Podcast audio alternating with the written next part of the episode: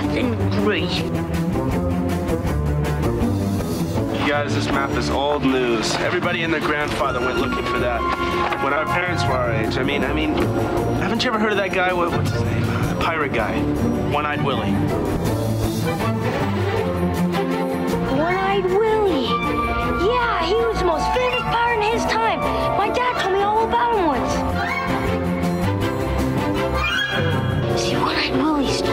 treasure once. It was full of rubies and, and emeralds and diamonds. Diamonds. And he loaded it all up onto a ship. And they sailed away into the sunset.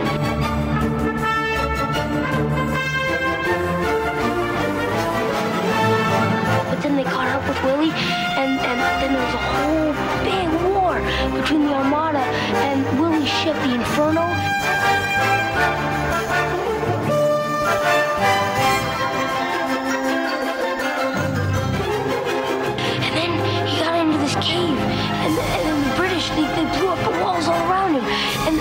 Caved in, and he's been there ever since. Forever, forever. Yo, Goody!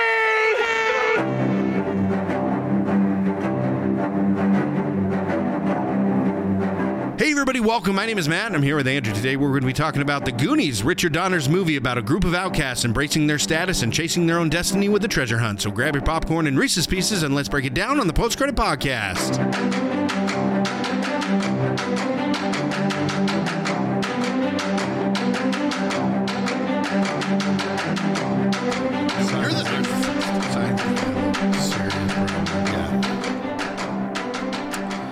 Um, so, did you hear about uh, Allison Mack? She got her sentence. Two years. Three years. Oh, was it three? and twenty thousand dollars. Yeah, and she will never be hired in Hollywood ever again. No, no, definitely not, and rightfully Well, so. I don't know. Nowadays, you well. never know. You never know who's in Hollywood, but rightfully so. That I, the fact that she didn't get twenty years blows me away. Well, I mean, I know that she gave a lot of testimony. But she's famous. She gave a lot of testimony for that guy, though, and that's how she she got her her sentence. You know, the the district attorney was like, um, you know, we asked for you for lenience, and I get I get that I get that you want the the bigger charges for the the the main one, right? But you know, part of what she turned in was like an actual tape of one of those branding ceremonies going, an audio tape, I think it was, of a branding ceremony. She had that in her possession. Yeah. And at the beginning of this trial, she was saying she knew nothing, uh, she had no part in that. Yeah. So, I mean, dis- despite the fact that she's awful, awful person, I don't care if she was my favorite on that show. Well, I mean, She's you an watch the show, and before before she got into any of this, you know, I mean, And she said she was brainwashed too. I believe it. I really do. I believe. I'm not saying that. I don't she, know, maybe, but you know, they, I, I, I doubt it. I, I could, te- I could definitely see how it was pushing her forward, or she felt like it was pushing her forward in her career or whatever. Yeah, but but So she was But at the same time, it's it's like okay, and I'm not trying to defend her necessarily, but everybody else in there was brainwashed. Why not her? You know, uh, now the guy is the worst one out of all of them, but but But if know, she's in there doing doing the branding Yeah. and all that kind of stuff, But the, I mean, the, there was other people doing it, and, and there was other people that were brainwashed. Why can't she be brainwashed? I'm I just wonder saying, if they got higher charges. I, I just don't understand how like you could do that, like get that brainwashed, and and I mean, I I, I believe there's evil people in the world, but I just don't see how somebody could be that evil in a way. Yeah, it always surprises you when it pops up, and you're like, "Well, uh-huh. I realize it's there, and I've always realized it there." Sometimes you get into a lull, and then you get kind of knocked on your butt and reminded, "Wow, we are a horrible right, uh, a horrible race of Human beings. of people." well, we are the fallen, you know. So uh, Yeah. um, you know, Oh, my mouth hurts so much. Excuse me to anybody listening. I've had some dental work done, and uh, uh, I'm hurting right now. So, but we're gonna try to push through this. say because this we don't want as loud as you can. Bomba clot. See if you can say it. I don't even know what that is. I don't know. Bomba clot. Yeah, it's off of uh, like reggae music. Bomba clot. Why would I do that? I don't know. Just see if you can say it. with your mouth in the state it is. I know, right? So this is going to be a real janky episode. or something. Welcome to our 50th episode extravaganza.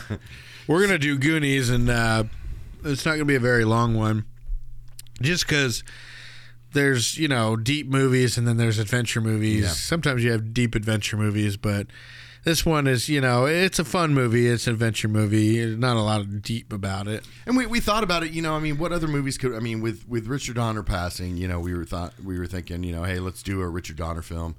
And you know, really in my opinion, this is probably his most famous film. I mean, Superman, don't get me don't get it twisted. Superman's pretty famous, Lethal Weapon's pretty famous. But I just don't think there's anything more famous than Goonies as far as what he did. I'm not saying the, the highest grossing. I would put I would put the Goonies on the same level as Superman and Lethal Weapon. I mean, Yeah. I think all those properties are just amazing. I think you know, adults Goonies probably didn't hit much with them as much as Superman did. When Well, like our parent- our parents or so later much. on Lethal Yeah. Weapon. You know, maybe that hit harder than Goonies did, or whatever, depending on. But yeah, I mean, definitely for us, I'd say Goonies. You know, as as big of a Lethal Weapon fan as I have always been. I'd say Goonies is, is the one is the standout for us because well we don't have like attachments like we do with like Star Wars and some of No. the other stuff we watch, and same for me at least is Indiana Jones uh, because I didn't end up wanting to watch that until I was like ten or twelve. or I watched that like up in Maine in Boy Scouts. We uh we ended up watching um, I remember. Indiana Jones. I remember. I- I but I never I never like sought out Indiana Jones. I did well, and the thing is, is I, I didn't watch the first one. You know, my introduction to it was the the second one. Temple of Doom. Yeah, Temple of Doom, Mm-hmm. and it freaked me out. You know what I mean? It freaked me out because yeah, I mean they're ripping hearts out of chests. I, I mean, it's not gory, but the fact that they're literally doing some kind of seance thing and, and ripping hearts out of chests. That's like your daughter watching uh, Coraline and it making her cry, but she she kept watching I it know for whatever I reason. know. I mean, granted, in my opinion, the third one was the best one, just because Sean Connery. The Last Crusade. Yeah, I mean, and and the whole whole storytelling with it was just phenomenal, and you know, and and that's why you know you you watch like uh, the the Nicolas Cage ones, uh, uh, the treasure ones. Oh, National Treasure. National Treasure. It, it reminded me of Indiana Jones a lot, you know, because of the history, and, and I love history picks. You know, I mean, history was my my favorite class in in school, and Goonies kind of they dwelled in some history, you know, pirate history. Yeah. You know what I mean, and, and history of the time. And that's why I think I enjoyed, you know, that and Indiana Jones and National Treasure. I love and you know anything that has to do with history is fascinating for me. And there's so much to it because, you know, this is not just made up stories for the most part. You know what I mean? It's actual, you know, uh, taken from his- from history. You know what I mean? And- Yeah. and there's there's record of it, and Yeah. and not saying that Goonies this this was right or this was uh, real history, but you know they, they have a history aspect of it. It's a treasure hunting movie. You know, I mean, you could classify it as a as, as a kid drama, but as the language that these kids It's an adventure said, movie. It's, it's an adventure treasure hunting movie.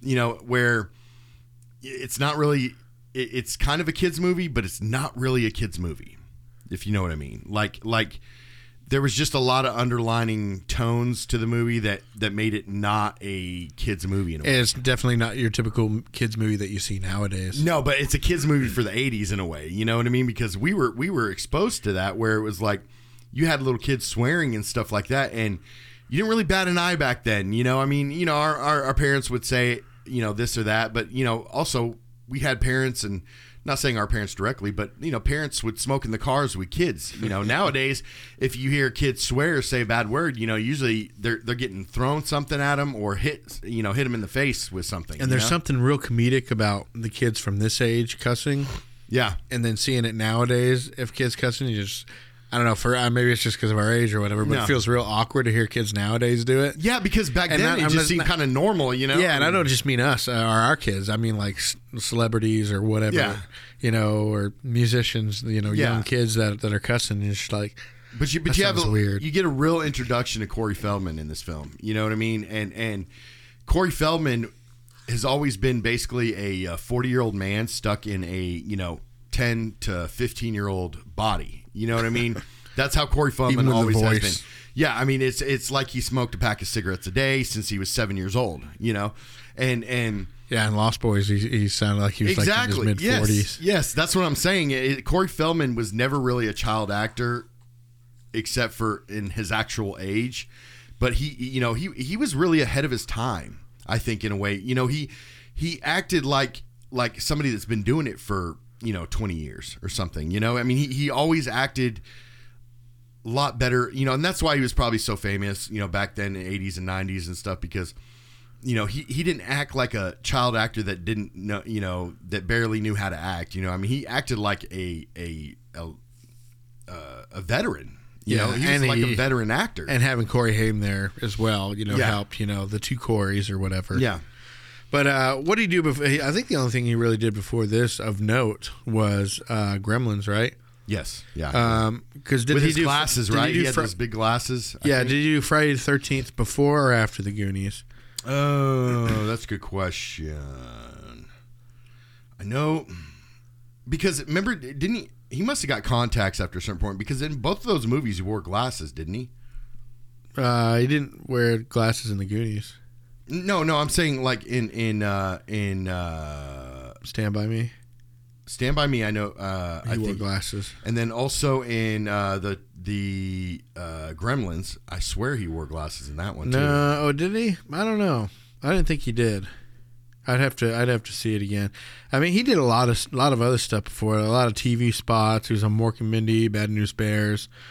Um, let's yeah, a bunch of Cheers. He was on He was that. in Bad News Bears. Yeah, he was on a With few. Walter episodes. Matthau. Yeah, he was on quite a few episodes. The, the original we're talking about, obviously. 26 episodes he was in so yeah the original uh probably the whole season um but yeah he did uh he did friday the 13th before this right before this and gremlins Okay.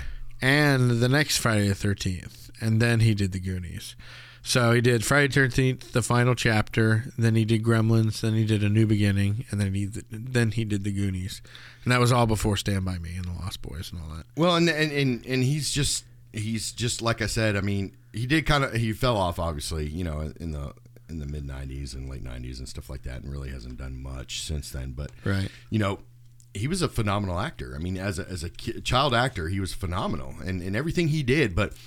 He kind of plays the same type of role back in the '80s, you know, in every single one of his roles. Kind of, you know, real, real smart mouth um, kid in a way. Yeah, I was trying to remember if because Tommy Doyle was pretty pretty nice kid. Yeah, He liked to scare people with his masks and stuff, but I think for the most part he was a pretty nice kid. But yeah, he could be a little shit. yeah, yeah. and uh, same thing I think with the guy, uh, the kid in Goonies. He was actually the first one ever to spill water on a mogwai, and Yeah. you know create you know uh, more of them or whatever. Yeah. So, but yeah, yeah, you're right. He usually does does play those roles. Yeah, I, I just it. You see the actors on this on this film, and you know all of them are super super young, right? I mean, you got Sean Astin, you got Josh Brolin, uh, Jeff Cohen as Chunk, Corey Feldman as Mouth, Kerri Green as Andy. Kind of really wasn't, you know. A, a real big hit, you Yeah, know. we'll talk later about on, her. Martha Plimpton, which I love, and and she's she's so hilarious in everything she does. Um, Ke Huy Quan, um, You It's know, uh, Ke Huy Quan. yeah. So Dr. Jones, Dr. Jones. You call him Dr. Jones, dog. then you had uh, John Mazuska, Mazuzak as Sloth. Uh, he was a professional football player, right? I think so. And then uh, Robert Davi is Jay. He passed away only a few years later. Yeah. Oh, really? Yeah, he passed away in like '89, I think. Oh, and then uh, Joe Pantolino. Lino? Yeah, uh, Pantoliano, or I think I think Yeah, that's how you say yeah, I it. But said it right. so I, this guy, you know, I obviously saw Goonies before I saw Bad Boys. Yeah. But Bad Boys, I loved so much when I was younger um, that this character has always been. Well, okay, say it straight out. This guy has always been to me that guy from The Fugitive. Yeah. You know, because he was with Tommy Lee Jones. He's always been the, the and guy then, from Bad Boys. and then for me. after that, after I got into Bad Boys, he was always that guy from you know the chief from Bad Boys or whatever. Yeah. Uh, or Captain. That's a Captain Howard. Um, but yeah, that loudmouth guy, and so it's always cool to go back to earlier movies and see actors and be like, "Oh yeah, he was in this." You I totally forgot You that he was recognize him, yeah. and you're like, I, I, I knew like maybe later on I, I was recognized. Oh yeah, that was the guy from the Goonies. But you come back to it and you're just like, I forgot he was in this. and the poor guy is always bald. Like like I'm not not saying that he's plays a bald character. It just he's probably one of those people that really went bald, you know, at a young young age. Maybe. Maybe because like I mean, a in Robert this one he wore or- a toupee. You know, back in back in way back. he was in when, The Sopranos too, wasn't he? Oh man, I thought he was. I can't remember. You, I- you can, you, you know, I guess people know then- that we're not very big Sopranos watchers. Well, I am. I've seen every single episode, but but it's been so long. remember. It's been about twenty years since I watched all of them, but um, I own them all. You know, and and you know, and and and, and you also have um, yeah, he's in The Sopranos. Lupe uh, Ontiveros as Rosalita, and then Anne Ramsey as Mama Fratelli, and then you have uh, Mary Ellen Tr- uh, Trainor. See, it's not easy to read out the names, No, is it? it's really not. As Mrs. Walsh, and and you know, she always plays the mother. Have you noticed in everything she does, she's always just like the mom. You know, um, in a lot of stuff she did, you know, it, it just always seems like she's the classic go-to. Let's let's let's cast her as the mother. You know. Oh, this one. No, she'll always be the psychiatrist from Lethal Weapon to me. She's the one that that Riggs drives crazy. Yeah, yeah. because he's always making up stuff and all that. And then like, she was like chewing him out for something. Then he's like, "No, I will not go out with you." Yeah, Stuff. yeah. She's like, "You're crazy. You're all crazy." she's like, you could tell she's like falling apart.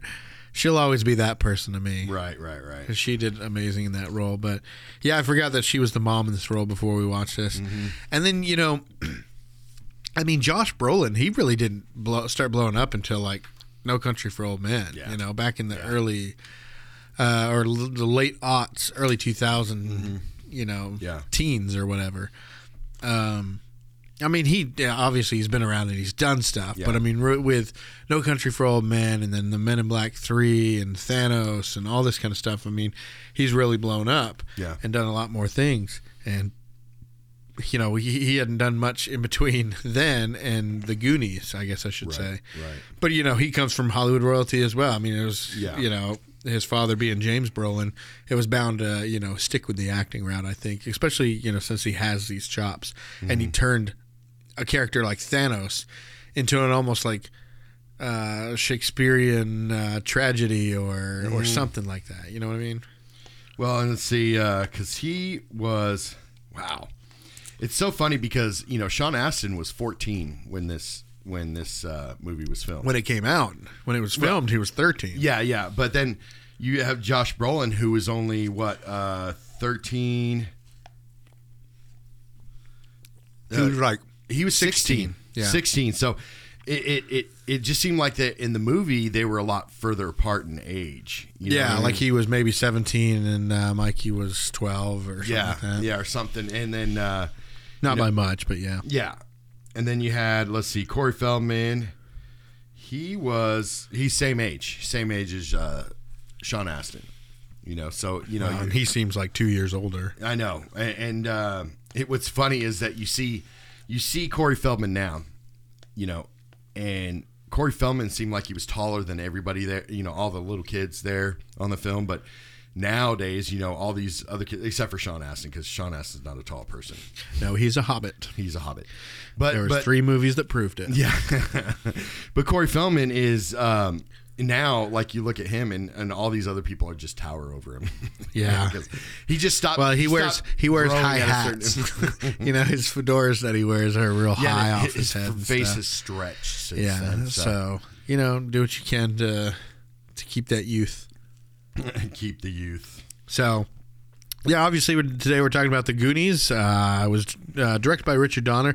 Uh, this was written by Steven Spielberg, and then the screenplay was done by Chris Columbus. And what has he done? Uh, let's see. Columbus? He's done Home Alone. He's done uh, Harry Potter. He's done a bunch of others that are part of our childhood. Yeah, Uh, what was it? You know, this movie feels a lot like Hook, and so that's where I get the connections to uh, uh, Spielberg, maybe just in the writing or or So he wrote this. Spielberg wrote it. Spielberg wrote the story, and then Christopher the- Columbus the wrote the script. Okay. So it's basically, you know, this, you know, S- Steven Spielberg wrote, okay, here's the story and everything. The screenwriter he puts in, okay, where are we going to have the story beats? Where are we going to have the conversation? How is the, um, how is this one scene going to flow into another? What should it look like? Maybe. Um, how are these characters going to say these lines and convey them and everything? Maybe you might change it up. So, crucial, crucial, crucial, and that's what George Lucas had on the original movies, and that's what he was missing on the prequels. Yeah. George Lucas is an amazing story writer. He's absolutely amazing at coming up with worlds and Yeah. and characters and story and, and but he needs a Spiel- script. He needs a is- script. writer. Spielberg's the better better at, at transferring it to the film. Well, I, yeah, maybe, but I mean, R- Steven Spielberg even didn't write his own script. Yeah. You know, he wrote the story, and then Christopher Columbus wrote the script for it. So you need that script writer to basically. Uh, that's what gives your film the life. Yeah. Of uh, you know, bringing it to cinematic life or whatever. So Well, I feel like you know Spielberg's his writing is a lot more transferable towards you know, um, to to the screen. Where I feel like you know George Lucas probably is a lot. It's a lot harder to, you know, transfer to the screen necessarily because George Lucas it seems like he you know develops these just immense worlds and and history behind it. Where Spielberg kind of he, he writes to to be able to transfer over you know on screen a lot better uh, in a way yeah, I think they. I mean, I think they're both probably just as good, but they both seem like they are people that need script writers. Um, so you already uh, you already talked about the uh, actors and characters and all that kind of stuff. So let's just go ahead and uh, dig right in. What were your first thoughts of when the movie popped up? Well- you have something else? me mine was really the scenery and i love the scenery in this film i mean you know filming in astoria you know it it, It's it a got- huge Coast Guard Coast Guard town, by the way. right right and it, for me i would love to live there Me the, too. The, the Oh. weather, the the scenery, the everything about that. I mean, that's that's what in Oregon or uh, It's in Oregon, and and that that is how best I could describe how Kodiak is a Yeah. lot of the time. yeah, because it's a town like that, Mm-hmm. uh, you know, where you know it's a lot of, you know, make up your own road, gravel Mm-hmm. roads, and different things like that. You're driving in, you know, through the mountains and Mm-hmm. on the side of the mountains and all that, and it's a fishing To grandmother's town. house. We go. To grandmother's house we go, and it's a fishing town too. So I mean. It, that uh, or Astoria reminds me a lot of Kodiak, Yeah. And I've always wanted to go there. I had friends that were stationed there, and I wanted to visit. You know, to say hi to them, of course, but also, Mm-hmm. you know, I'd like to go and see some of the filming locations and everything. Yeah. But well, it's definitely got the the weather of England. You know, yeah, yeah, a lot of that dreary, rain and yeah, yeah. where it's just kind of you're just getting mist on. Really, Mm, yeah, it's not even yeah. raining. It's Yeah. just kind of there's light mist all the time. Humidity is at like ninety eight percent. Yeah, and and see, I've lived on the coast too. You know, lived in Boston and and and stuff like that. You know, and the coast of Boston is a lot different from the coast of South Texas too, because I've lived in both places, and, and it's it's just a whole different ball game. You know what I mean? It, the damage it does to to your vehicles and and uh, you know the the winter times suck. You know, and and where in the winter times in, in South Padre are not too bad. You know, it's still like 98 degrees at 10 o'clock in the evening. You know what I mean? Yeah. Not saying that's great, but you know, you don't get a lot of the same kind of weather. But that I can imagine, you know, Oregon and and you know Northern California and Seattle and or Washington and stuff like that. I can imagine it's it's all pretty similar as far as weather and and and the the landscape and everything else. You know, Pacific Northwest is Right. pretty all pretty close to the same. The first thing that hit me was the uh, excuse me, the music. Yeah, um, just how the music starts off, you know, with the uh, the the symphonic music or whatever. Yeah. You know, the it starts off with the strings and it's real quick paced. This quick little jailbreak. Okay, And- we got to get we got to go talk about this jailbreak. I know we'll, we'll talk about it, but I mean, just like the whole jailbreak and the whole way it the the music propelled through the car chase and how the car chase introduced everybody. Yeah. that it felt so. And I don't know if it was Spielberg or Columbus that did this, but it was it felt so Spielberg to be that rapid pace and have everybody introduced and you kind of get a glimpse of their personality as well within the first 30 seconds to a minute, you know? So, I mean, you're only seeing these kids for like a few seconds at a time, but you kind of get a, uh, an idea of who they are, especially when Chunk gets so excited he smashes his pizza and milkshake all over the uh, the glass and everything. But That was kind of. I, I saw that. I was like, that, that's. but I mean, it just shows like whatever. excess and just like this guy can't Yeah. control himself and he's freaking crazy clumsy and everything. And, and we can we can both agree that this movie was excess to the limit. I mean, like uh, Data, you know, everything about him was excess. You know what I mean? It, to to, Well, to- to have his inventions and all that. yeah, and some of those inventions just. I mean, granted, some of those inventions did help in the long run, Yeah. but you know, it it it, it just kind of. I don't know. It it, it was it was a bit strange, but I thought it. I thought it spoke to a, a generation of kids that enjoyed Indiana Jones, enjoyed Star Wars, enjoying these action movies, these action adventure movies, that they wanted to go on their own adventure. So Spielberg wrote a movie directly directed at kids, putting kids into the adventure. Yeah. Instead of having an Indiana Jones or a Luke Skywalker, Mm-hmm. he's putting now the kids into an adventure so that they can and, and you have like a, somebody you know out of everybody. You know, that maybe they feel like rejects. Those are the or outcasts. Those are the ones that need this type of adventure and would like this kind of movie. You know, you have like the the kid that's overweight and goofy and clumsy. You know, you have the nerd that uh, loves all his inventions and stuff. You have the loudmouth that just won't stop and everybody irritates everybody. And then you have the asthmatic weenie, you know, kid that that, that uh, you know has has problems, you know, just going up and down ladders and stuff without Yeah, and then you, then you have the somewhat athletic jo- jock as bro, uh, Josh Brandon, Brolin. yeah. but but he was still an outcast himself because it was the class that he was in. He was in the lower middle class where you know all, of his all the cool kids were in the upper upper high to middle class. Well, and uh, uh, Martha Plimpton's character, Stef, I believe she was a Goonie as well because she was down at the docks getting those crabs and stuff. exactly. And so she, and, but she, so she was a Goonie as well. But she, Andy was the only one that wasn't. Um, but she, because her and Stef were friends. So you had all like the different category of people, and I, I just liked how, you know, within two minutes of the opening titles, and this guy slowly going down, getting, you know, finding the guy hanging there, and then they make their escape, and the music starts, and you're seeing everybody, you know, as as everybody's being introduced, uh, and the credits are going, you get like a little five second glimpse of each character and you kind of you get a sense of who they are, what they act like, and now you've introduced everybody. So that when you have that first scene when everybody's coming over to Mikey's house, you don't then have to introduce. You're like, okay, I've seen these people before, and obviously Yeah. you know you need to pay attention. But you, but it's funny because you you find out you don't even find out why they're called the Goonies until near the end of the movie.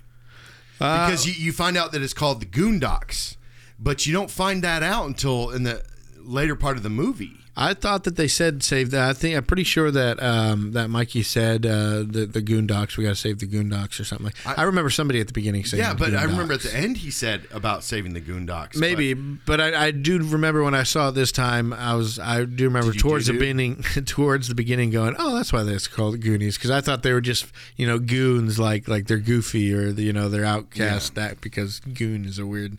I didn't know it was the Goondocks. Yeah, and and and I, I just thought, you know, okay, so you get to the opening scene, right? When and this is in the jail, and you know when that that that cop shows up and somebody's hanging like that, you don't go in and investigate it. Just hang out. Just let me see. Let me read this. note. Uh, oh, this is no, you're gonna more than likely What's you're gonna start freaking here? out and calling other cops to come in and say, "Hey, look, you know this guy hung himself." Maybe. you know? It's not like it's a And then prison where they would see it often. It's like a little town jail. Yeah. I wonder how many often they get people hanging themselves. And he walks out the front door. uh, just wasn't there an alarm set or something? Yeah, but but again, he just kind of strolls out the front door. Yeah, you know, it's you kinda would think weird. with a police station would be a lot more, you know, security and and this guy, you know, Fratelli's, you know, you don't really find out what he was arrested for. But you knew, I mean, you knew this this group, this family, this Fratellis were were not, you know, stand up uh, citizens of the community. Well, they're real goofy, and to make them real comedic, you know, you got to add some threat to them. So, okay, let's have them escape from jail. You know, oh, they they outsmarted the cops. You know, So I don't know if that's to make them smarter or the Goonies smarter or what, but yeah, it's kind of a, a weird way to escape jail. But you know, back then, you know, it's, it wasn't like as secure and you had as many cops and stuff like that. You may only have one or two people in there. Yeah, and and, and you got Anne Ramsey's character who who has that that uh, what are- what are those hats called? Uh, Anne Ramsey's character. Uh, Mama Fratelli. That's all she's. Oh at. yeah, yeah, yeah. Um, so what do you wait? What about her? She remember she she picked him up. Uh, um, she she picked up Jake, uh, Robert Davi's character, Yeah. from the jail with uh, Joe P- Pantoliano.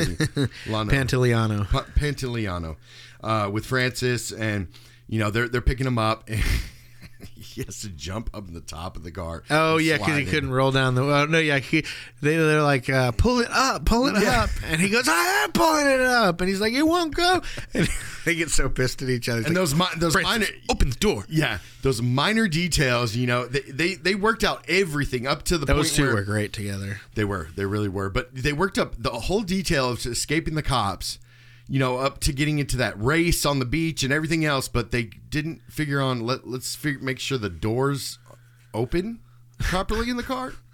You know, And how did that that Jeep or whatever? What was it that they were driving? it, it looked like a jeep Or or, a Ford Explorer. I don't know. I don't know. I can't remember. I don't know what it is, but it got in that beach with all those souped up vehicles and somehow like left them in the dust. Yeah. I mean, they hauled Yeah. ass like we're on. I'm like, this is a real race. You know how how did that car win? I mean, you know, I don't know. most of these cop cars are souped up anyways. They Yeah. could probably pass half these things. But anyways, so they, they get away from the cops, right? And then and then we cut to basically Mikey's house, right? And that whole thing, that whole two minutes where it's introducing all those kids, it really reinforces that's a small town Yeah. because the whole chase goes through and meets all the characters. Yeah. So, I mean, you feel like, okay, this is all the Goondocks area Uh-huh. of, of Astoria. So, I mean, it reinforces that it's a small knit community and everything. And, uh, you know, it's close enough that they know each other. Mm-hmm. Yeah. And as you see these kids interact with each other when, when Chunk comes and and uh, and Mouth and Data slides over and everything, you get a sense that these are real friends. I wonder if they had them like hang out for a while before production started because they just mesh so well. Well, and, and, and me being a plumber, I'm a plumber at, by trade. Really? Mm, yeah. Oh, okay. So I'm a plumber at trade. I'm, I'm well, I'm, I'm a movie watcher for trade and then a plumber on the side. On the so, side. um, but Plumber's anyway, your side piece. You get Mouth, and Mouth's dad is a plumber. Okay. Oh, okay. He's, he's uh, because even uh, Martha Plimpton uh, mentions says your dad's a plumber. You know you should be able to That's figure right. this out. But um, you know, having water spray out of the drain that doesn't happen.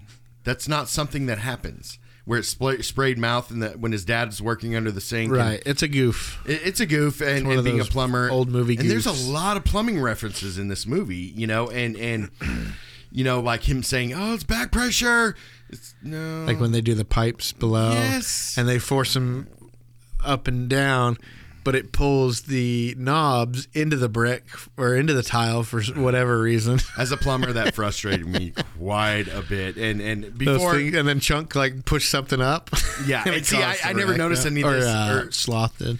took any of this in account, you know, before I was a plumber, you Right. know, when I first watched this movie. But then now that I'm a plumber, I'm like, a lot of this is ridiculous. now, in fact, even when when you know he's trying to let Chunk in, okay, Chunk would have had to just reach over, lift up the latch, and open up the door to What the I, gate. what I want to know is okay. We're gonna fast forward here. Um, the kids find out about the gold. They get they get to the hideout and they get to the entrance of the the little maze that they're gonna go through Mm-hmm. to find the gold. Okay, we can go back, but why did Chunk not go with them down below? Well, because he got stuffed in the freezer behind the door. Right, but then remember he came out. Or they left the room. He came out and he said, "What are you guys doing under there?" And they're like, they had enough time to have a conversation. What are you guys doing up there? Chuck, go get the police. What do you mean, go get the police? All that time could have been him running from the freezer to the fireplace, moving the wood, him jumping down there and closing it again. or call or use the phone like he did when he uh, let Sloth escape. But that that's another thing is who who what idiot was in charge and said, "Let's trust Chunk to go get the cops. Let's trust Chunk one, the clumsy guy that's not going to be quiet trying to sneak out of here. Two, the kid that would sell us down the river like real quick. and three, the one that makes up stories all the time, and they'd probably know that the, the cops would know that he made up stories all the time. Why are you going to have that kid go call the police? I, I, I but if they left Mikey in charge, then you know that's pretty stupid. Yeah, but you know, in a way, Mikey was the only sensible one. I think, in a way, you know. Um, no, everybody else wanted to go and stop being in danger, and he they had a way out through the rope bucket and stuff. And But he was the one Mikey's that like, figured, no, let's go, keep being in danger. But he's the kind of one, the one that figured a lot of this stuff out. Yeah, he had to have mouth, you know, translate stuff. In I the mean, end, it worked out. Yeah, he Yeah. was right, and they found the gold, and you know he was able to push them all through. But if he wasn't right, or even if he was right, but they didn't make it through everything, I mean, what are the chances of those kids making it through it? Yeah, I, I just, I don't know. he was always driving them towards danger, he was. But but we got to also go back to Chunk on this. and Chunk most was the iconic- one, saying, "Let's go home. Our mom's making dinner." because he wanted some pizza. he was hungry. But you know, we got to admit that even if you haven't seen this movie or you've seen it a long time ago, the most iconic thing on this movie is the truffle shuffle. Yeah, yeah. And today, and nowadays, that would be extremely toxic. And offensive. and offensive and people wouldn't like it. And you know, it's not the funniest thing, you know. Like yeah, I think we laughed at it when when we were younger and everything, but you know, it's as you get older, you're like, okay, well, there are kids that you know that wouldn't be funny. It wouldn't they- be funny to mess with them. And they did call him Chunk, but he really wasn't that chunky. I mean, he really No. wasn't that overweight, you know, to, to be called Chunk. Uh, um, you know, well, but back then though, remember back in the '80s, '70s, going backwards, people weren't as overweight as we are nowadays. yeah, You know, I it's something I remember watching Caddyshack, thinking, you know, you don't ever see anybody now. Yeah, they're gonna hire good-looking people or whatever, but even background players or whatever, you just don't see stuff Yeah. like that. So I mean, maybe back then that that, that was that was obese for a child. but we're whatever. both in agreement that the most iconic thing from this film is Truffle Shuffle. That that everybody truffle really- shuffle or hey you guys. Hey, you guys!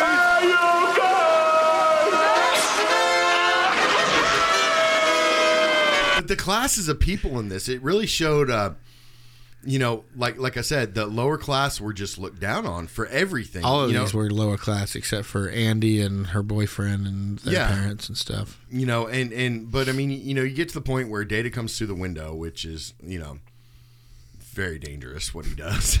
But but you know, one thing I, I was wondering, they had that stupid statue on in the middle of the living room. Okay. The, the, whoever did the set for this probably could have done a little bit of a better job on making things look a little bit better, you know, and not Maybe. not so much as just thrown together. I've been in houses that are like that though sometimes. Yeah, but you're gonna have your favorite piece of artwork just randomly sitting on the middle of the living room table. Okay, but this Should is be in her like a case or something. or on a shelf to the side somewhere. But in the middle of the living room, what did they expect to happen? And she wants that that pee pee out there for everybody to see. Chuck's like, "You thought I was gonna drop it, huh?" I bet you guys thought I was gonna drop it, huh? I know you would think that from good old Chunk. Oh you idiot! And then he drops it, and then my favorite part was when Brand's like, "If God wanted it that way, we'd all be pissing in our faces." Look, how's that? How's that? Oh, you idiot! You glued it on upside down. Dork, if God meant to do it that way, he'd all be pissing in your faces. It's fine to me.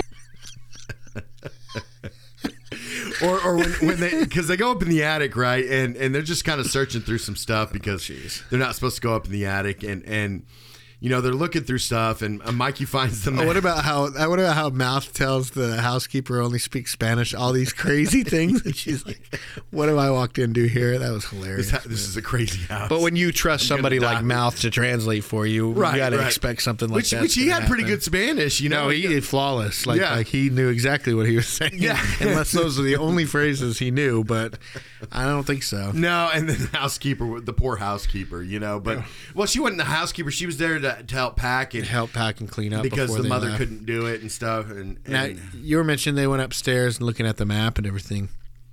What I like about that, because at the beginning you see Chunk do these things. You see him knock. Oh, you thought I was going to drop it, you thought, and then he drops it, and then do all these clumsy things, right? This- What I thought thanks was a lot. This is what I was gonna say. Oh, okay, go ahead. no, go ahead. No, go ahead. Okay, so anyways, they get up there and they're looking through all the stuff and you know, finding you know, a lot of them are just kind of, eh, this is boring, you know, kind of thing. And then Mike, you find uh, you know comes upon a map. but he can't see it He can't see it very well because it's dirty, the glass and it's and- all inside, so he can't see what it says. right. And and you would think that this map, okay, as old as it is, why would it not be in a museum for that town somewhere? No, didn't they say a lot of that stuff was from the museum? Yeah, but but I mean, even then nowadays, something like that it. would be just you know, that would be in a museum. I don't care what. what I think you it was at one point or something. Yeah, but so he can't see it very well. So what does he do? He he uh, he looks over at Mouth and he goes, "Hey, Mouth," knowing No, not mouth chunk. or Chunk, knowing that Chunk's gonna drop it, and then he can be like, "Oh, okay, it'll be no big deal." It's so you see that this is it's not all good with Mikey. It's not like he's trying altruistic, Yeah. you know, trying to do what's right in all situations. He's gonna be a little sneaky and everything, but he wants to see this because he has some interest and he desperately doesn't want to leave this place. Yeah. and everything. So he gets Mouth to come over and he's like, he's like, "Here, hold this real quick." And this is the literal next day is when they're supposed to be l- Yeah. signing papers and leaving, uh, basically all moving to different parts of the country or whatever else. I'm like, know. why aren't they packing or anything? yeah, well, Like that one lady was over to help him, but they hadn't even started yet, and they're moving the next day. That's a little weird. I, I feel the pain right now, especially. Yeah. but um, you know, it, it's it's It was so funny though because he's just like, "Hey, chunk," and he goes, "Hold this for a second. and like it doesn't. It takes him less than like two seconds. He's like, "Oh, okay, what's this?" Ah, and then he drops it and it smashes. Chunk. yeah. He finds the map right, but then he also finds a picture of the guy that uh, what was his name? The Chester Cop Copperpot. Cop. Now I get confused because what's Oswald? Copperpot. Is it the same last name Yeah. as the penguin? Yeah. But I'm sure. I mean, I mean that actually Chester named- Copperpot. Yeah, Yeah. And uh, so Not they find Copperfield. the the, the they find the news article, you know, about him missing and and you know trying to locate basically One Eyed Willy's gold and his his treasure, you know, and then they find that little little piece, right? That little uh, coin, doubloon or whatever they call it. And we're not talking what was broken off the statue in the last scene. It's Mm. another piece. Yes, yes. so they they find the doubloon and. I, I, I just Dora knows what those are. It's a doubloon. That's right. But then how did they end up to find out where to use the doubloon? I, I kind of lost it there. Wait, Like- what? Okay, they find the map, they find the doubloon and stuff like that. The you know. has holes in it. Yeah. But how did they know where to stand and everything? The map took them there. The map took them there? yeah. So the third one was the restaurant. You had the the, the right. light, Yeah, yeah, the yeah. rock, the lighthouse, and the restaurant. That's right. And he goes, "Well, the third one's a restaurant, but that doesn't make any sense." You But know, how did a 13 year old kid figure that out? I mean, Chester Copperpot obviously figured it out too, but mm-hmm. how did only a bunch of kids figure out, you know, as far as Chester Copperpot found out? And obviously, it probably took him a little while to get to that point. I don't know. Maybe it's one of those movie things. You know how whenever they ask the child, the child always sees things that the adults can't see, especially in M Night Shyamalan movies. Yeah, which never really happens, but But it's one. It's one of those things where it's like, oh well, give it to a kid. Let's try something different. The mind of a child can Yeah. open up the mystery. and then somehow they they're able to tie, tie up their 16 or 17 year old brother with his uh, old school. Uh, uh, what do you even call those things? They're sitting down, you know, stretching it Uh, stretchy out. spring workout machine. There we go. I like that. but uh, so some, you know, he he knows his who his brother is, right? You know, I mean, he knows his brother probably gets into a lot of trouble, and he ends up having to defend his brother on a lot of And his mom does not believe him and won't let him finish. He's like, no, mom. Oh, mom. Mom, you gotta let me. Mom. Mom. You learn how to exercise like a normal kid? But, Mom. Look at you, you're hyperventilating here. Where's your brother? Mom! God, what's wrong with you people? Rosalita, come here. Wait, you gotta let me out of here. Rosalita! Come here. Ay, sí, ahorita, ahorita vengo. Ro- Rosalita, wait, wait, come here, come here, come here. You gotta let me out of here. Pretty sure he could have got out of there, and then you know How obvi- hard would it be? Like, mom, Mikey's gone. He has Yeah. asthma. He tied me up. You need to let, you, to let, you know untie me so I can go get him. And, and Brand, Brand, I mean, Brand is a silly name, anyways. But Brand was like, I think it's Brandon.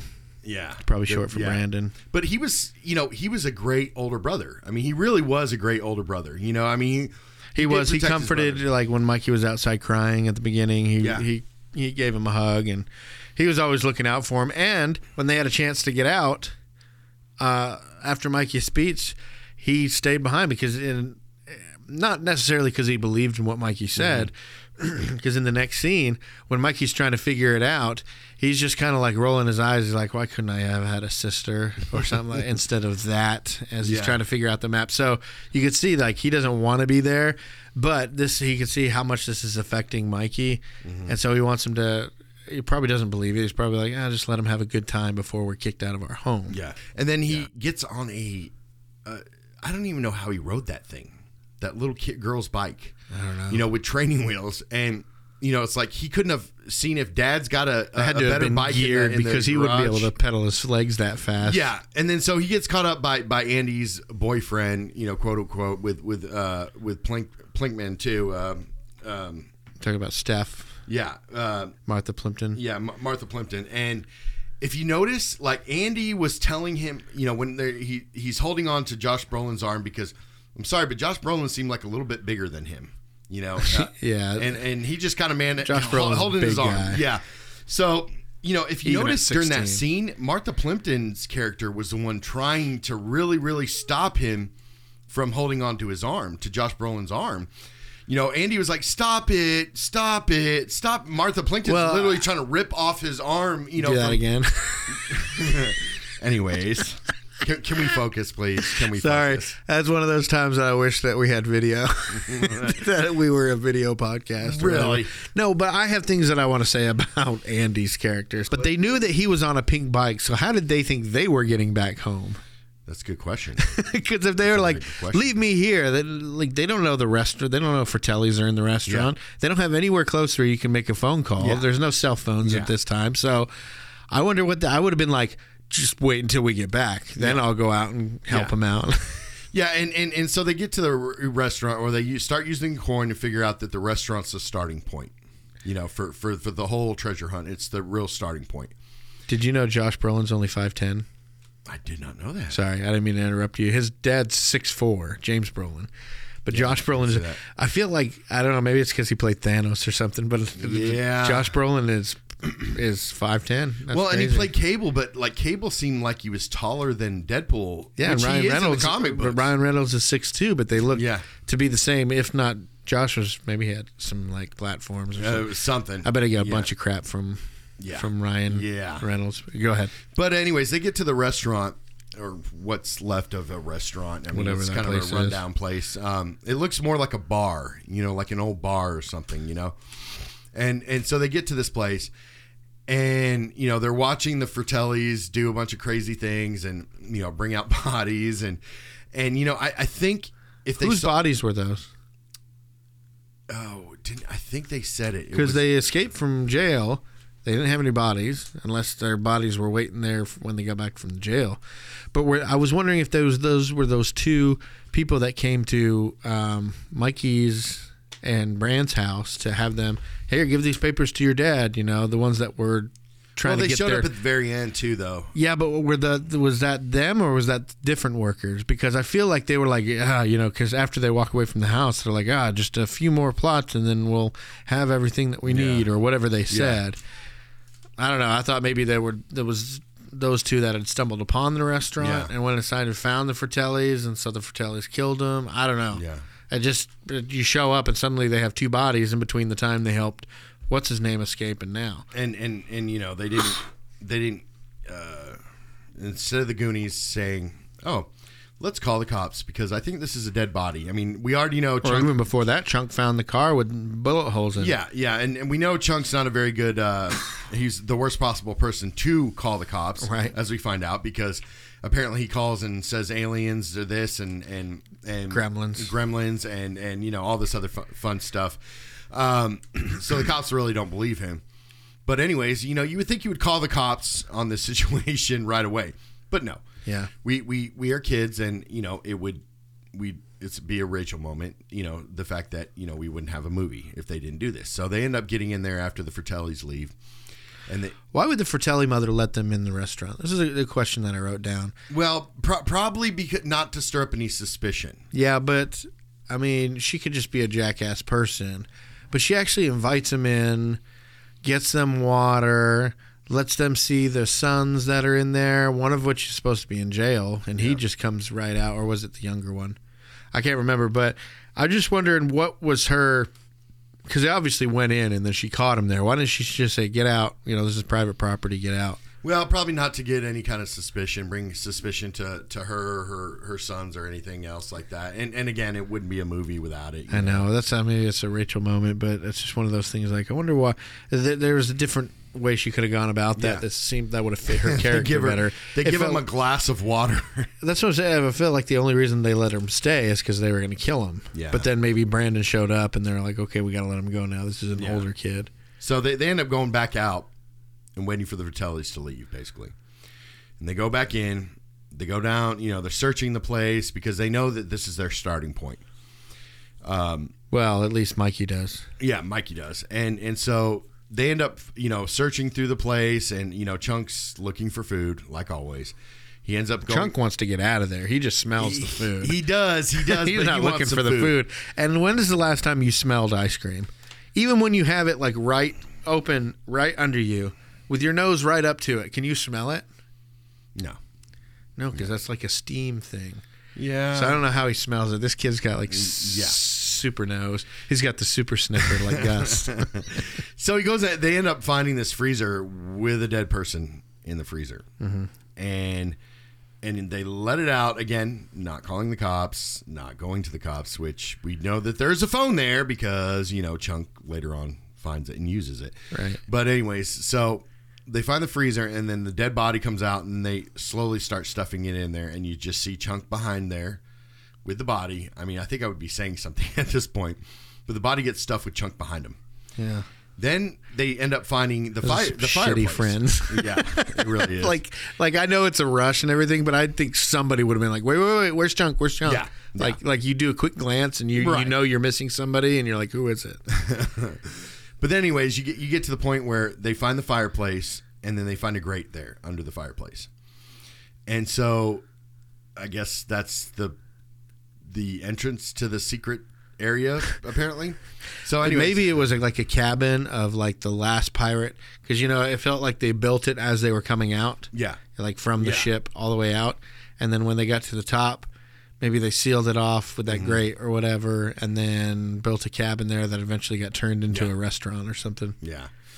And then so then the Fratellis come back.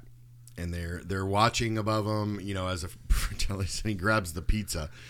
And um you know, Chunk starts smelling the pizza. He knows exactly what's on that pizza, mind you. That's pepperoni. Yeah, and and man, it, it just you see you see the dynamic between the Fr- Fratelli's family, you know, and you have you have Robert Davi who ends up getting slapped by uh, Mama Fratelli, right? And apparently he was told he told her to smack him. Oh, like behind the really, scenes. really, really smack him, and so that was a real smack. And he, uh, you know, but you could tell who her favorite is. It's obviously Francis. Right.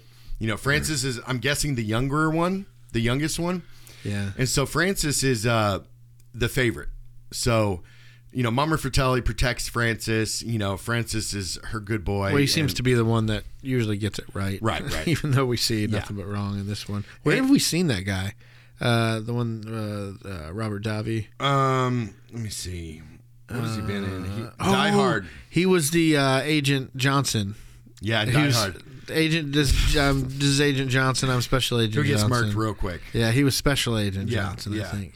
And uh, he was apparently in Expendables. Yeah, I Um, just I remember him in uh, in the Die Yeah. Hard movie. That's why. So the Goonies, you know, they they they know that they're there, and so they know there's really no other way out, right?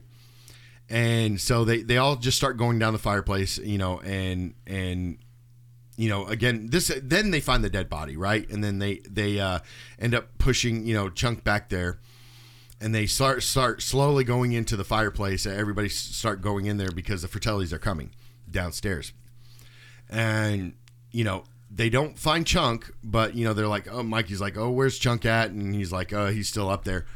They don't find Chunk, and then they leave again, I guess, and and or they go outside or they go back upstairs or something, and and Chunk finally comes out of the freezer, and they tell Chunk, you know, go go go to the police, go to the police, go to the police, you know, whatnot. Where he ends up sliding out the window, you know, climbing out the window, uh, you know, the side, and then gets away, you know, and it's dark at this time, you know, where we got the Goonies still down in the basement under, you know, under the fireplace. And then Chunk is like waving down people trying to get their attention to, you know, get get a hold of the cops. And Yeah, I'd what- always remembered it as they came back in and caught him. Yeah. I because when he started running away and he's on the road, I'm like, wait, what the heck is this? A different version? I was like, oh wait, yeah, that's right. He gets Yeah. picked up by and the literal one car that stops. You know he's a professional opera singer? I don't, I don't doubt it. He had a pretty good voice. Yeah, but he's a professional Italian opera singer, and so, um, but but you know, you just have Francis and Jake. They end up picking up Chunk and putting him with that dead body in the back seat, so he just can't get away from this dead body. And then they start interrogating Chunk to find out where the Goonies are and where his friends are, because they know that all these people were together at one point. Now, what I like about this is this is probably, um, so Chunk. He, you know, he's he's the one that comes through in the end. Apparently, Yeah. I don't know if that was that's always been the case with them. That like it's only when it's like dire straits that like Chunk comes through. But um, he did prove his worth as a Goonie because while they were interrogating him, um, he kept saying, "I don't know." He could have said, "Oh, they're in the fireplace." Well, he does eventually. Yeah, but I mean, he could have said it right at the beginning Yeah. or whatever, and they uh, they keep they keep going on and and he, you know tell us everything, everything okay, and so he goes he bounces from one thing to another of all the things that he used to do, and actually made made the one uh, Jake uh, start, Start laughing. laughing, yeah. He's like, I like this kid and everything. you see him like start smiling as he's telling him the story and everything, and he's just like. Okay, I'll In third grade, I cheated on my history exam. In fourth grade, I stole my Uncle Max's toupee and I glued it on my face when I played Moses in my Hebrew school play. In fifth grade, I knocked my sister Edie down the stairs and I blamed it on the dog. My mom sent me to a, to a summer camp for fat kids. And then once during lunch, I got nuts and I pigged out and they kicked me out. But the worst thing I ever done, I mixed up all this fake puke at home, and then I went to this movie theater, hid the puke in my jacket, climbed up to the balcony, and then, th- th- then I made a noise like this.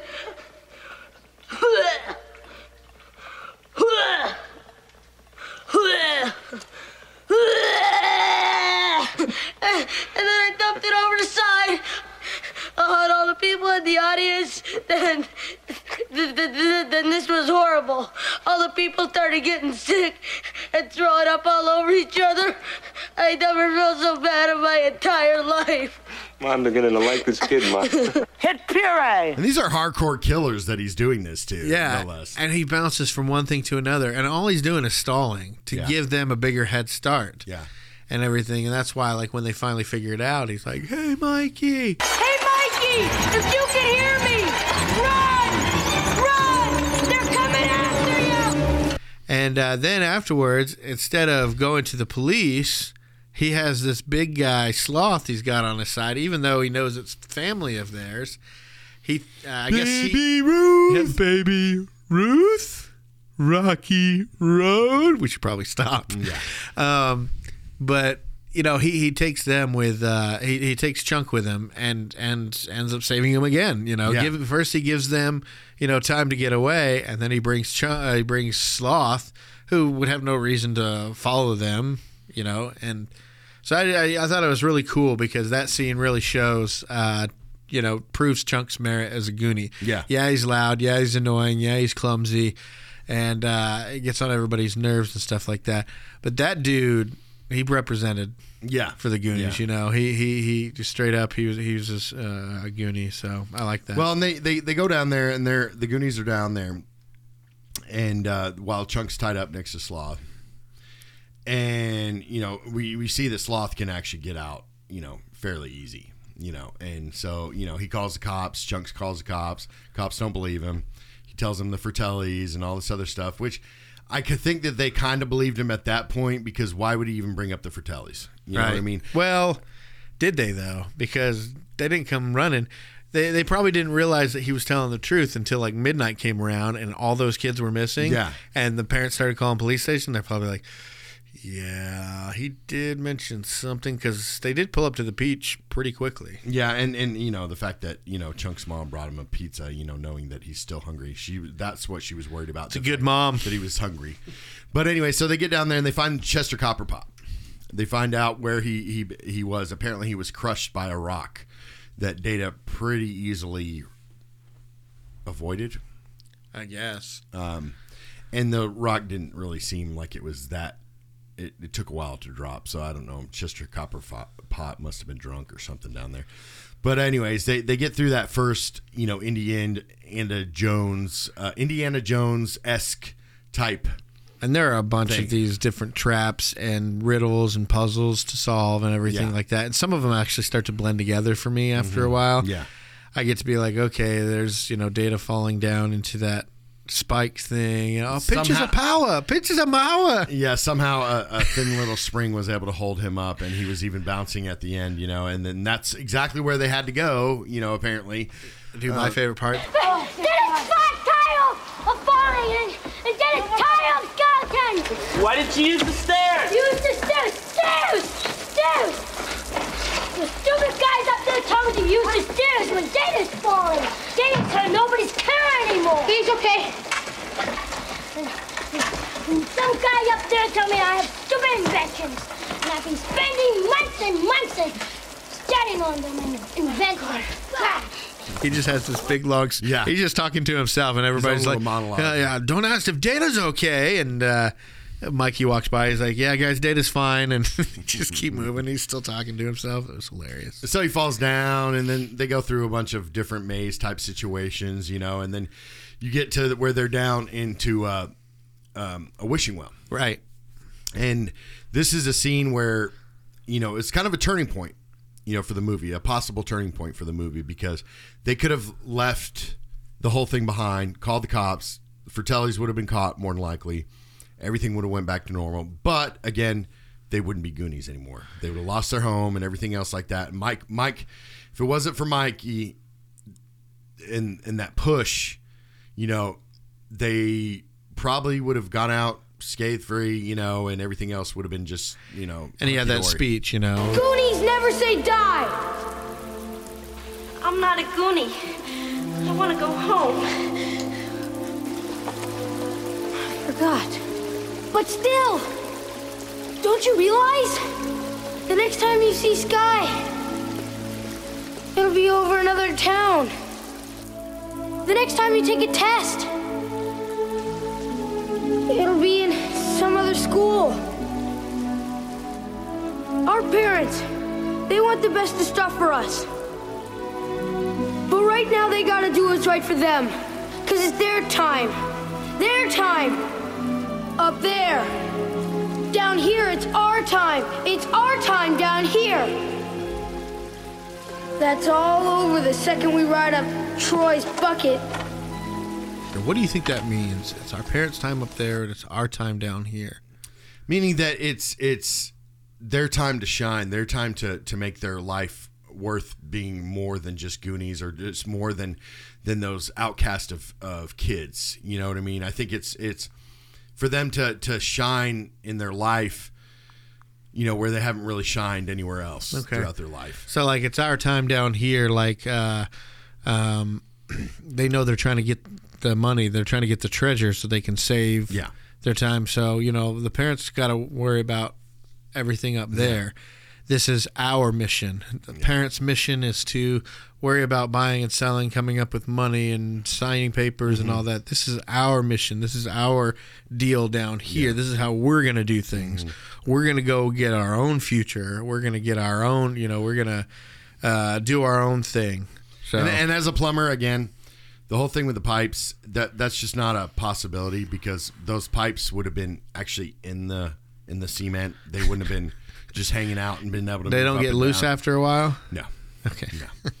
I had to ask. Yeah, it, and and you know they're, they're in the uh, apparently they're under this golf course that's going to be expanded into you know the entire town. Town. That's what I was going to say. I was like, well, they already got a golf course. I guess I need another Yeah. one because because so to lay out this, you know, you have uh, Astoria, you have the Goondocks, and you have the hills. Yeah. And all the rich people live in the hills, and all the Goonies live in the Goondocks. Yeah.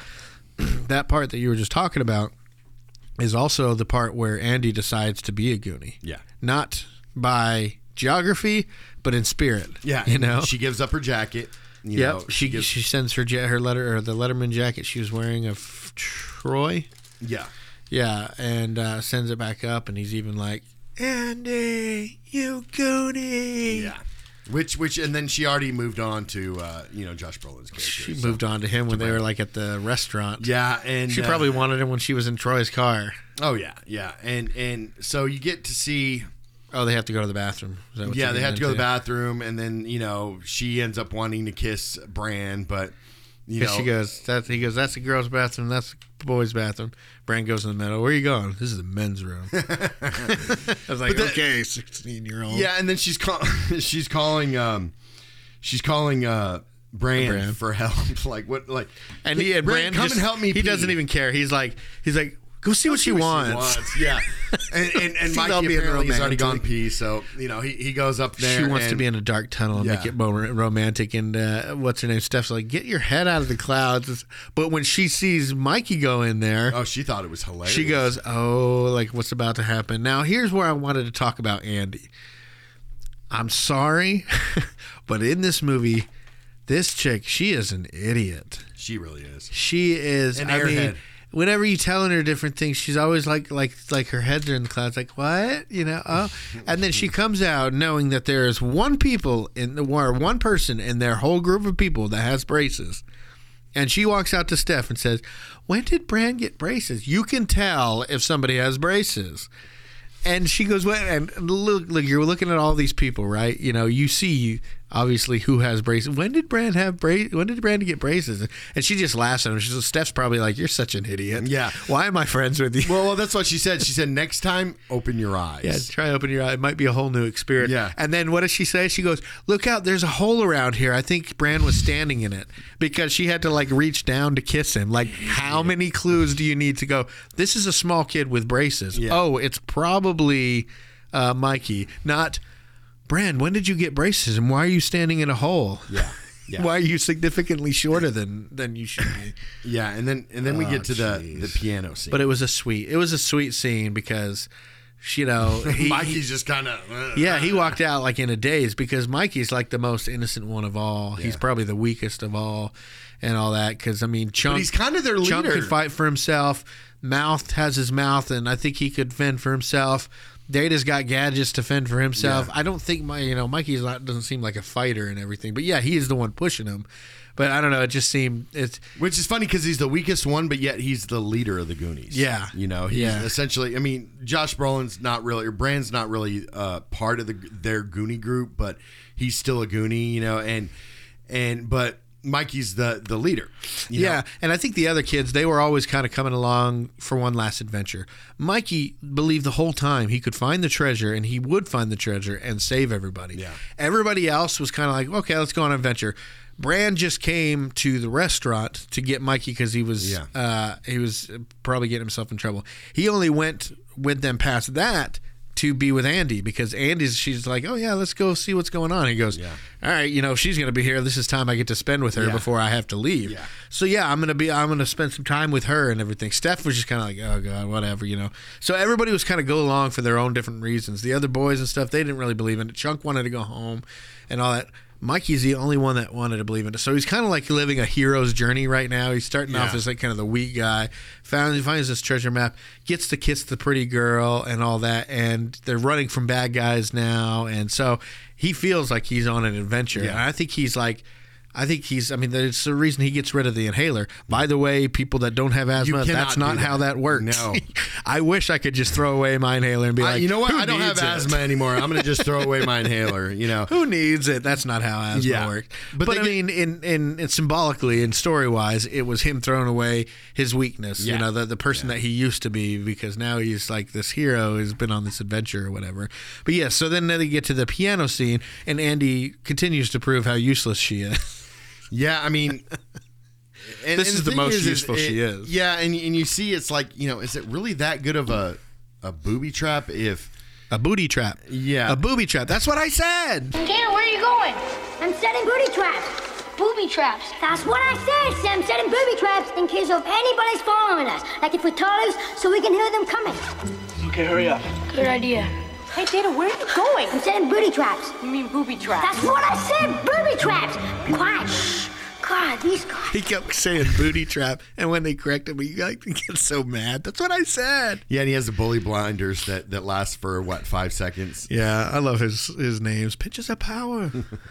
But anyways, to get the piano scene, it's like, is it really just kind of a real real booby trap? I mean, it, you know, they they kind of lost all the flooring, which is what they were supposed to be doing anyways. And yeah, they had to catch, you know, uh, Brand, and then they had to catch uh, what was it, Data too, right? yeah, because he came running like an idiot and pushed her and made her hit the wrong note. Yeah, but they finally finally get the the the drawbridge down. slick shoes. Yeah, He had used the slick shoes to slow the other. but then the ones bad guy's just able to crawl right around and. It know, seemed like they were they were making a real big deal about having to crawl up that little bank. Yeah, Like yeah. I know it was slippery and everything, but they're after these kids.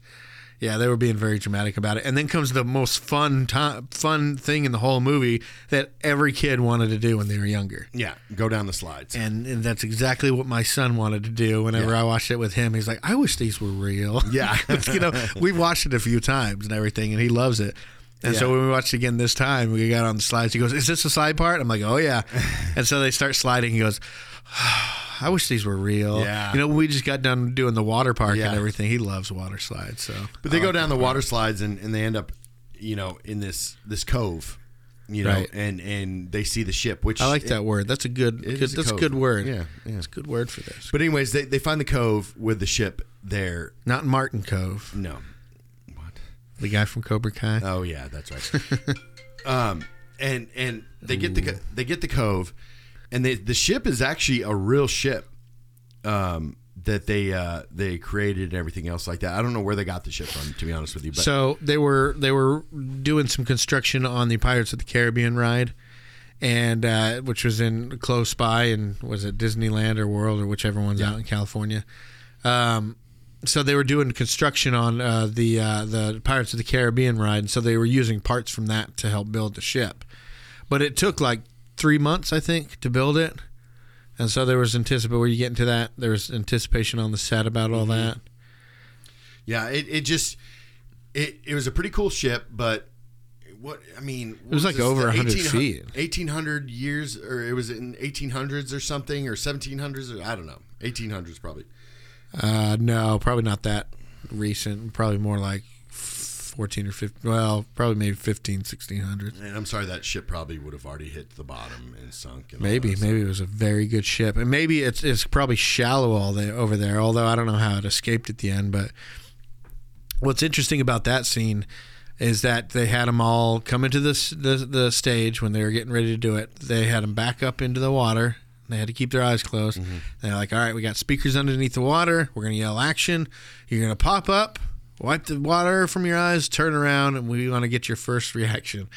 So they did that. They backed them into the water. They put it underwater, popped up, turned around, and some of them just were speechless. They didn't say anything. They were just like, "Oh wow!" One cast member ruined it. And I said, "Oh, Yeah, it was Josh Brolin, and he turned around and he goes, "Holy shit!" You know, and so he just ruined the entire take. So they had to do it again, and they said that that that second take is is kind of what they got. You know, as far as the reaction, I imagine maybe there was one or two that they probably could have kept that same reaction.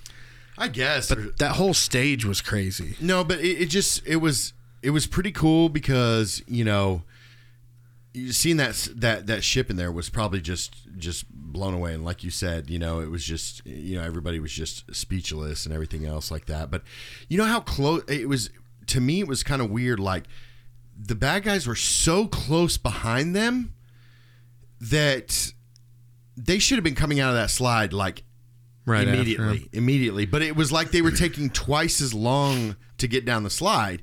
Well, by the time they got through that door to go down the slide, the Fratellis had fallen back down from where they were coming, didn't they? Or or or were they close to? I thought they had fallen back down. Either way, yeah, it was pretty close. And I don't see how they don't get up into the ship and be like, "Oh, we got to hide," or somebody look out for the Fratellis because they're right behind us. Why doesn't anybody do that? Why don't they have a lookout?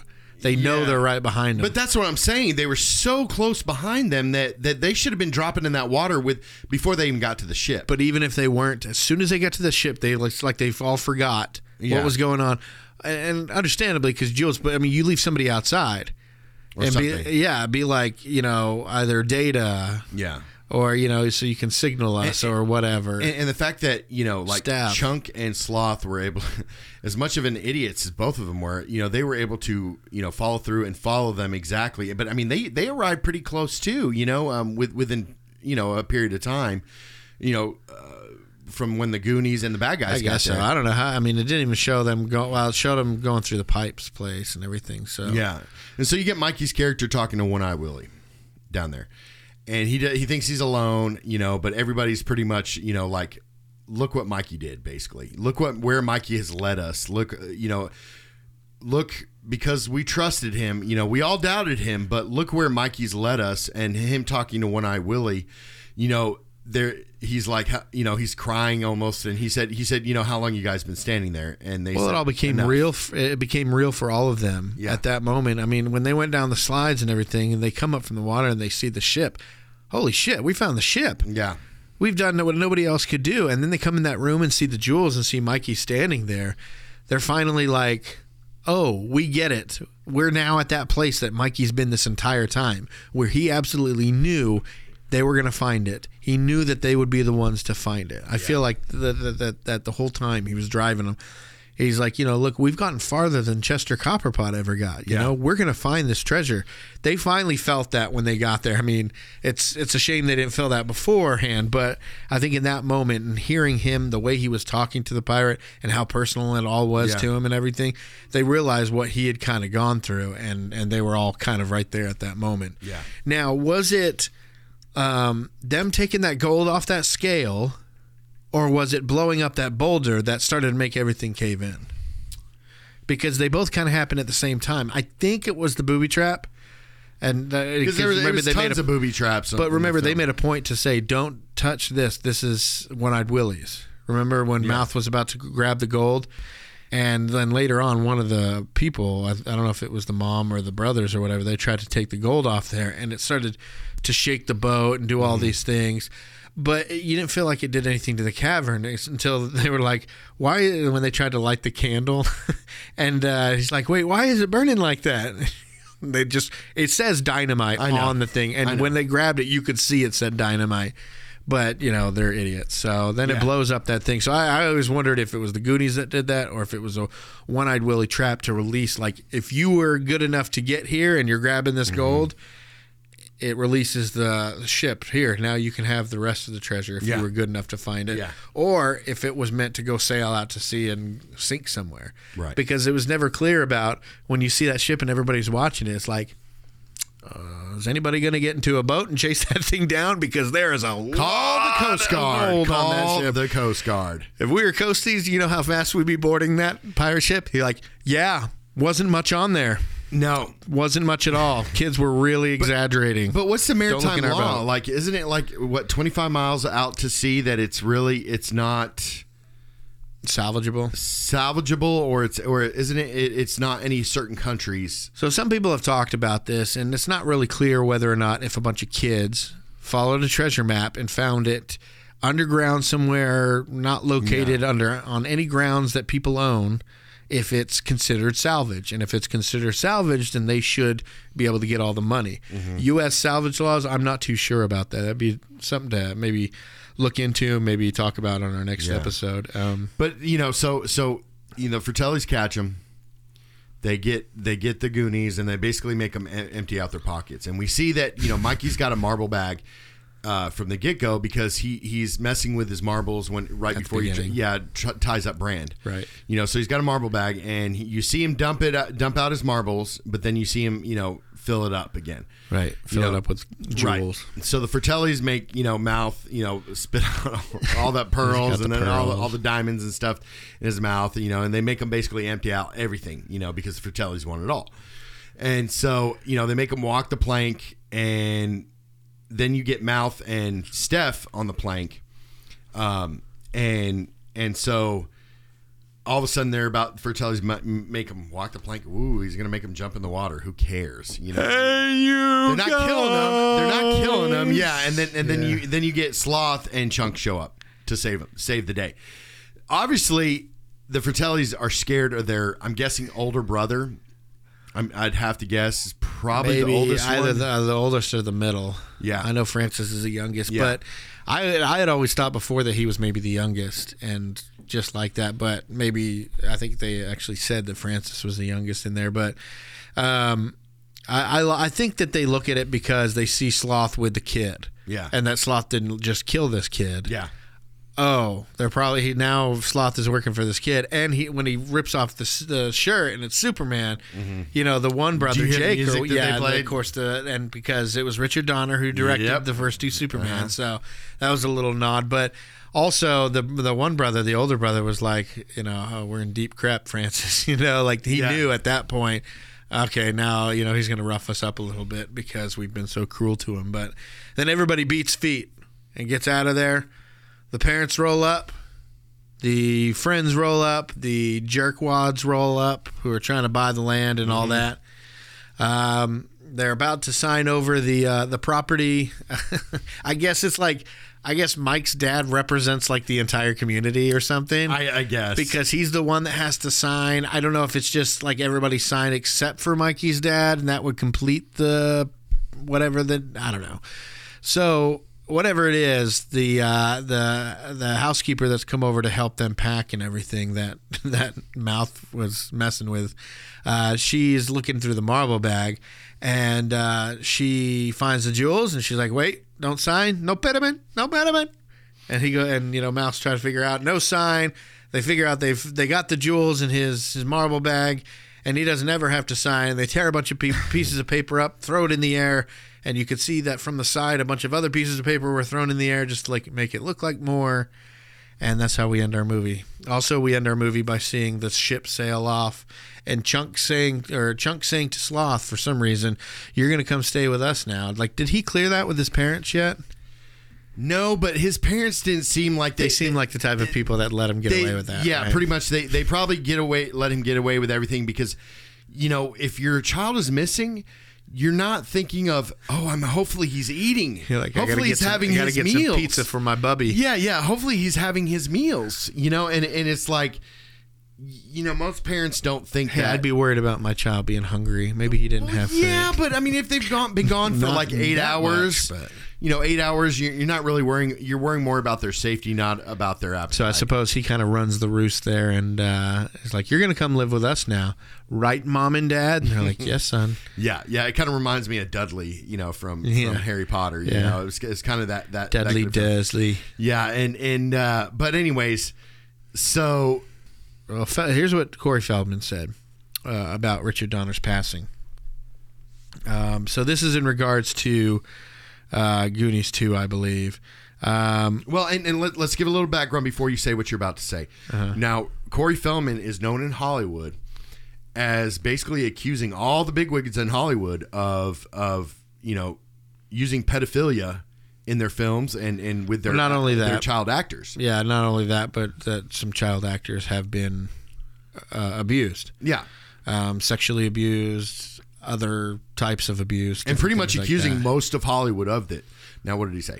Uh, he said, "I don't know what uh, what the hell it is, but all I know is that when I found out my dear friend Richard Donner had signed on to do Lethal Weapon five as his swan song, meaning his last one, uh, well, that pretty much uh, sewed up the ru- uh, rumor mill right there. It's done. We can't make the Goonies two without Donner, and Donner's off shooting guns with the Lethal Weapon people. Now, I don't know what the status is in the production of Lethal Weapon. We're going to get into that in a few weeks, um, but." You know, if they're they're saying that nobody's willing to make a Goonies another Goonies movie without Richard Donner, and now Richard mhm. Donner has passed away. But it goes to show his character, you know, Richard Donner's character as a director, you know, because uh, you know this this is somebody that Corey Feldman says it's rampant in Hollywood, but he was able to say good things about Richard Donner as a person. You know what I mean? Right? He As doesn't. You're saying he's all- he off, doesn't often talk uh, uh, kindly about. right directors Other and producers people, and, right, and in people, Hollywood. big wigs in Hollywood. Yeah, I I don't I, I don't think that they should do it. honestly. You know, I like Goonies how it is, and to have a Goonies two out there, I'm like, you can make the attempt. Uh, Without Richard Donner, obviously. Right. I mean, even if Spielberg, you know, wrote it and uh, somebody else directed it, like Chris Columbus, he's he's Yeah. directing now. So I mean, you have somebody like that direct it, you know, maybe in the same style or same spirit. Yeah. And even if you had all the actors come back, I don't know if it would be the same. I don't think it would. And I'm not just saying because of Richard Donner, but you're trying to. There's been so many attempts to recapture the magic with Yeah. so many properties, and some of it works, some of it doesn't. It depends on what it is. I don't know. I, I really I can't really name something that that has worked well. You know Well, I mean, they, they did try to do Ghostbusters, but now I want to see this new one that the new out. one, the new one, I think could be a redemption for the Ghostbusters It- franchise. The trailer for the for the other remake was like I was just going, oh no. Anyways, uh, this one looks this one looks like it, it could It's be got really Paul good, Rudd and it's it. yeah, I it's mean, got you know. Paul Rudd, and it's got a good look to it. It does. It does. Um, it's more of a um, kind of a, a a better. There's not as much comedy. It seems like in it. Which, which, granted, you It know, doesn't look like somebody just threw multicolored paint at the Yeah. the film. you know, because the original Ghostbusters was was a dark comedy. It was considered kind of a dark comedy, you know, because you know you had some ghosts in it, you know, but they were malevolent, malevolent spirits, things like that, you know, where where in the newer one that they did, parts. yeah, the newer one, it was just like it was just a comedy. It was something that that would have aired on Saturday Night there were Live. some legitimate scary parts in the first one. Yeah, yeah, and even the second one, the the the, Or, the yeah, main that's meant, the yeah, first two. Yeah, the ghost in the second one was was it freaked me out too. Yeah, a whenever he was quiet and that thing Uh-huh. zapped him in the eyes Yeah. and all that. Yeah, that was freaky. But but then this newer one seems on par with the first two. You know, it seems really on par with the first two. But back going back to it, you know, I haven't really seen an, a remake adaptation. You know, that was well well done. I mean, Ninja Turtles. I love Ninja Turtles. I've always been in, into Ninja Turtles. Now the remakes, I liked them. I, I really did, but it still wasn't. It wasn't there wasn't enough darkness to it, I guess, in a way. You know, where the original like Ninja Turtles one was real kind of dark. You know, it was real, real dark. You know, with with with you know, especially with Leonardo. You know, uh, and getting beat up and and things like that. You know, and he, and Raphael and, and and all these characters. You know, it was kind of darkness to it, but it, it just. It didn't. See, I haven't seen a remake. Even Indiana Jones, the the Crystal Skull. Yeah, I was gonna say- crap. you have certain ones that just bomb where especially if you have everything the same you have the same writer same director same Star star Wars. And it still fizzles out. Um, you know total recall. Now that was garbage because it didn't stick with what the original guy was trying to put out there. You know paul verhoeven with his his you know blatant political messages but that are hidden with comedy and Yeah. everything. Um, it just went a different way. Now robocop i didn't mind that remake. No, I didn't either. but it was because yeah it didn't copy what paul verhoeven was but it was trying to do its own thing and Yeah. create its own message about free will Yeah. and everything and so that was that was even because at least it was trying to say something but yeah. most of these it's like trying to capture lightning in a bottle Even the even the Alien movies and the Predator versus the Alien movies, Yeah, it still didn't we- have the same feel of, of Predator. Even the Predator movies, that we haven't came had a good alien movie since No. aliens and the Predators. That that was so dumb. It, it just it didn't feel in the same same even the same ballpark as the original Predator movies. You know. Oh, that newish one. Yeah, yeah. It's it's. I mean, there's something magical about Arnold in a jungle. You know, Yeah. going after this guy hand to hand. and even Danny Glover uh, in in the part two, you know, where where he it was it was just real, you know, it's that '80s style, early '90s style uh, raunchiness of a movie. you Well, know? Predator needs like a figure to fight because even Danny Glover was kind of like, eh, he was uh, famous for Lethal Weapon, so that helped. But when you have Predator movies that you could tell the studio doesn't have a lot of faith in, they don't have very big actors in them. Yeah. Well, like you know, you have a presence like Arnold. Like if we had that with like The Rock going Mm-hmm. after the Predator, it would be kind of a good movie. I don't know how to how good of it would be because I'm pretty sure The Rock has a clause like Vin most Diesel tough would show guys. up somewhere with a car But and, and hit hit hit the uh, I'm sure. No, I was just, well, Vin Diesel can go with this too, but I'm sure most tough guys, uh, The Rock being one of them, have clauses in their contracts where they can't look like a wuss. They can't get beat yeah. up. Yeah. You You, know, know? what I'm saying? Vin Diesel would show up in that movie and pick He'd up pick up the Rock. Family. Family. I can't all the- even you get seen as all deep those as that. memes. Oh yeah, they're come everywhere. out? They're, on Star on Wars. Everything. everything. They're on everything. Yeah, it's like the most. It's.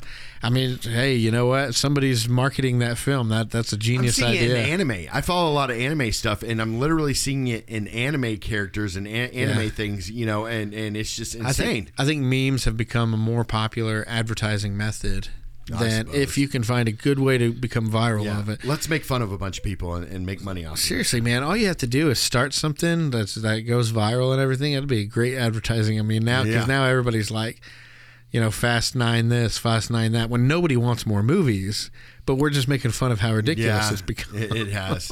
they need to slow down and go back to the, yeah, you know, regular street racing. You know, that'll never happen. no. I think I, I, they're in watched space fir- next, right? No, they went to space in Oh, this I one apparently. I know.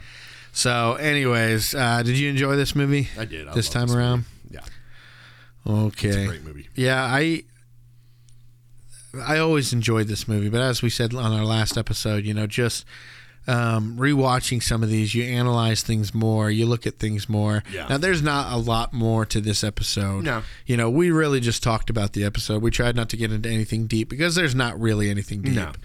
Um, but it's it's just a straight up adventure movie, so we like talking about what we like about it. Mm-hmm. Um, so this is a movie, one of the first movies from my childhood that I showed my son. Mm-hmm. Um, he loved it. You know, yeah, it was different back then. There was some cussing and different things like that. Not anything that's gonna mess a kid up. It's a good movie. It's a fun movie. Um, it's I think it's age appropriate. I think they should make a theme park out of this movie. It would be yeah, it'd be a fun theme park. You go through all, but you can you imagine how busy that would be? Everybody trying to solve the mysteries, trying to get the notes right and everything. But Yeah, they could do it more locally rather than going to like Disneyland or yeah, or it turns into a water park at the end and Yeah, that'd everything. be kinda cool. And to get in, you have to solve puzzles to get into the water park. kinda cool. Then you have to make another entrance for people who just like want to get in the damn room water. with a water park, you know? Be like, where's the adult entrance? I just want to get in the the wave pool. Yeah. Leave me in the wave pool. I just want to find me some diamonds and some gold. Dude, yeah, and I like I said, I just went to the water park the other day. I broke my toe in the lazy river. How do you do that? How do you break your toe in the lazy river? It's called getting old. I don't understand it, man. You never did stuff like that when you were a kid. No, I was awesome. I have a lot of I have a lot more weight I'm carrying around nowadays. It's hard for my body to Aren't adapt to that. All? Yeah, it sucks, but uh, if you guys want to get a hold of us, we're on all social media at the Post Credit Podcast. Uh, except for Twitter, we're at the Post Credits. Uh, our email address is thepostcreditpodcast at gmail.com. We have a website. It's www.thepostcreditpodcast.com, and we're on YouTube. Uh, we appreciate you guys listening, and we'll see you next time. And throw me a bone.